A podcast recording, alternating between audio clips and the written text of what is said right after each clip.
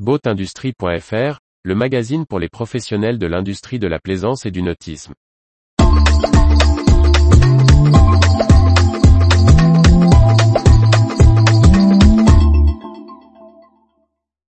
BRP présente les Orbor Rotax Fantôme, successeurs d'Evinrude.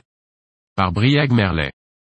Deux ans après la fin de la marque de moteur Evinrude, le groupe BRP revient avec un nouveau concept de motorisation hors bord sous sa marque Rotax, invisible au-dessus du pont du bateau. Le groupe BRP a présenté ses tout nouveaux moteurs hors bord.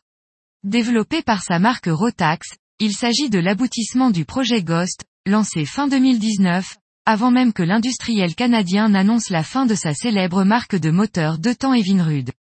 Le nouveau hors-bord Rotax, d'une puissance de 115 ou 150 chevaux, ne sont pour le moment proposés qu'en motorisation des bateaux du groupe, soit les marques Manitou, Alumacraft et Quintrex.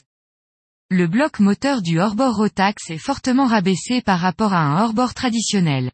Il disparaît ainsi sous la plateforme arrière, le rendant invisible depuis le bateau. Celui-ci gagne une importante surface utile sur la plage arrière, s'approchant d'un aménagement avec une propulsion par en base stern drive. Pour autant, le moteur reste extérieur à la coque, facilitant un démontage potentiel.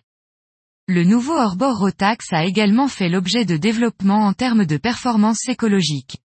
Le fabricant affirme qu'il affiche une consommation de carburant inférieure de 20% par rapport au moteur hors-bord concurrent de même puissance et que ses émissions sont globalement inférieures de 12%, et même de 98% au ralenti pour le monoxyde de carbone. Grâce à son emplacement et son caractère semi-submergé, le hors-bord Rotax revendique également un niveau sonore faible, améliorant le confort du plaisancier.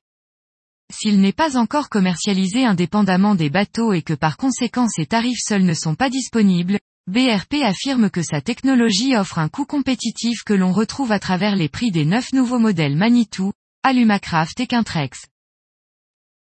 Retrouvez toute l'actualité pour les professionnels de l'industrie de la plaisance sur le site boatindustrie.fr et n'oubliez pas de laisser 5 étoiles sur votre plateforme de podcast.